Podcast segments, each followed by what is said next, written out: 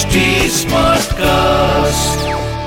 आप सुन रहे हैं एच डी स्मार्ट कास्ट और ये है फीवर एफ़ प्रोडक्शन बात उन दिनों की है जब भगवान श्री कृष्ण द्वारा द्वारकापुरी बसाई जा रही थी। एक दिन यदुवंशी बालक पानी की इच्छा से इधर उधर घूम रहे थे। इतने ही में उन्हें एक महान कूप दिखाई पड़ा जिसका ऊपरी भाग घास और लताओं से ढका हुआ था। उन बालकों ने परिश्रम करके जब कुएँ के ऊपर का घास फूस हटाया तो उन्हें उसके भीतर बैठा हुआ एक बहुत बड़ा गिरगिट दिखाई दिया।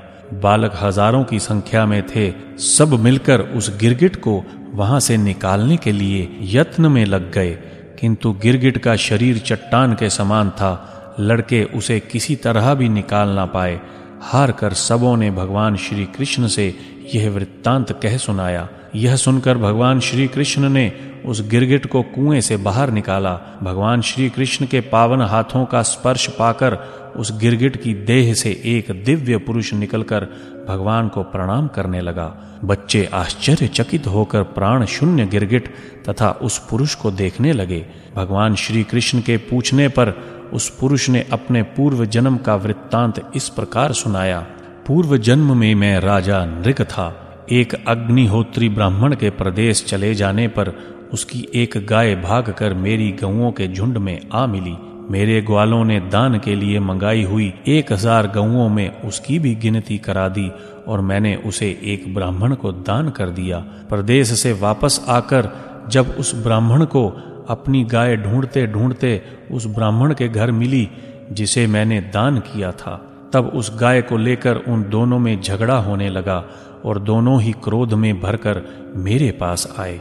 मैं धर्म संकट में था। इस कारण मैंने दान देने वाले ब्राह्मण से कहा, भगवान, मैं इस गाय के बदले आपको दस हज़ार गायें देता हूँ। आप इनकी गाय इन्हें वापस दे दीजिए।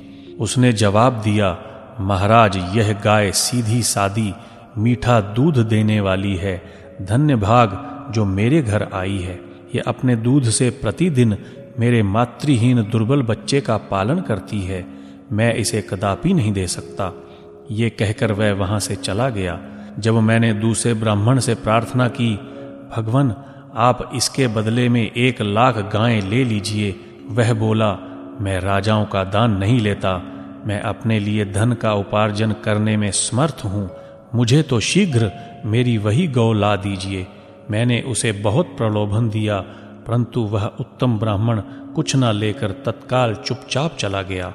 इसी बीच में काल की प्रेरणा से मुझे शरीर त्यागना पड़ा और पितृलोक में पहुंचकर मैं यमराज से मिला। उन्होंने मेरा बहुत आदर सत्कार करके दो पाप कर्मों का फल पहले या पीछे भोगने हेतु पूछा। जब मैंने दो पाप कर्म सुनकर आश्चर्य किया, तब धर्मराज ने कहा, आपने प्रजा के धन, जन की रक्षा के लिए प्रतिज्ञा की थी, किंतु उस ब्राह्मण की गाय खो जाने के कारण वह प्रतिज्ञा झूठी हो गई। दूसरी बात यह है कि आपने ब्राह्मण के धन का भूल से अपहरण भी कर लिया था। इस तरह आपके द्वारा एक नहीं, दो अपराध हुए हैं।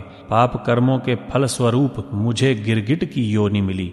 गिरगिट का जन्म पाकर भी मेरी स्मरण शक्ति ने साथ नहीं छोड़ा। भगवान, आपने मेरा उद्धार कर दिया।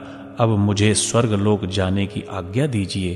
भगवान श्री कृष्ण ने राजा नृग को आज्ञा देकर कहा समझदार मनुष्य को ब्राह्मण के धन का अपहरण नहीं करना चाहिए क्योंकि चुराया हुआ ब्राह्मण का धन चोर का ही नाश कर देता है आप सुन रहे हैं एच डी स्मार्ट कास्ट और ये था fever F production HD Smartcast.